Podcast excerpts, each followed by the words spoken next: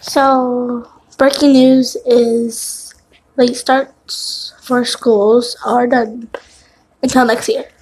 They're probably going to take a break next year because of damage and a lot of school days missed.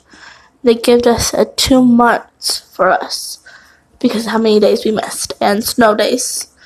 So, that's the breaking news story.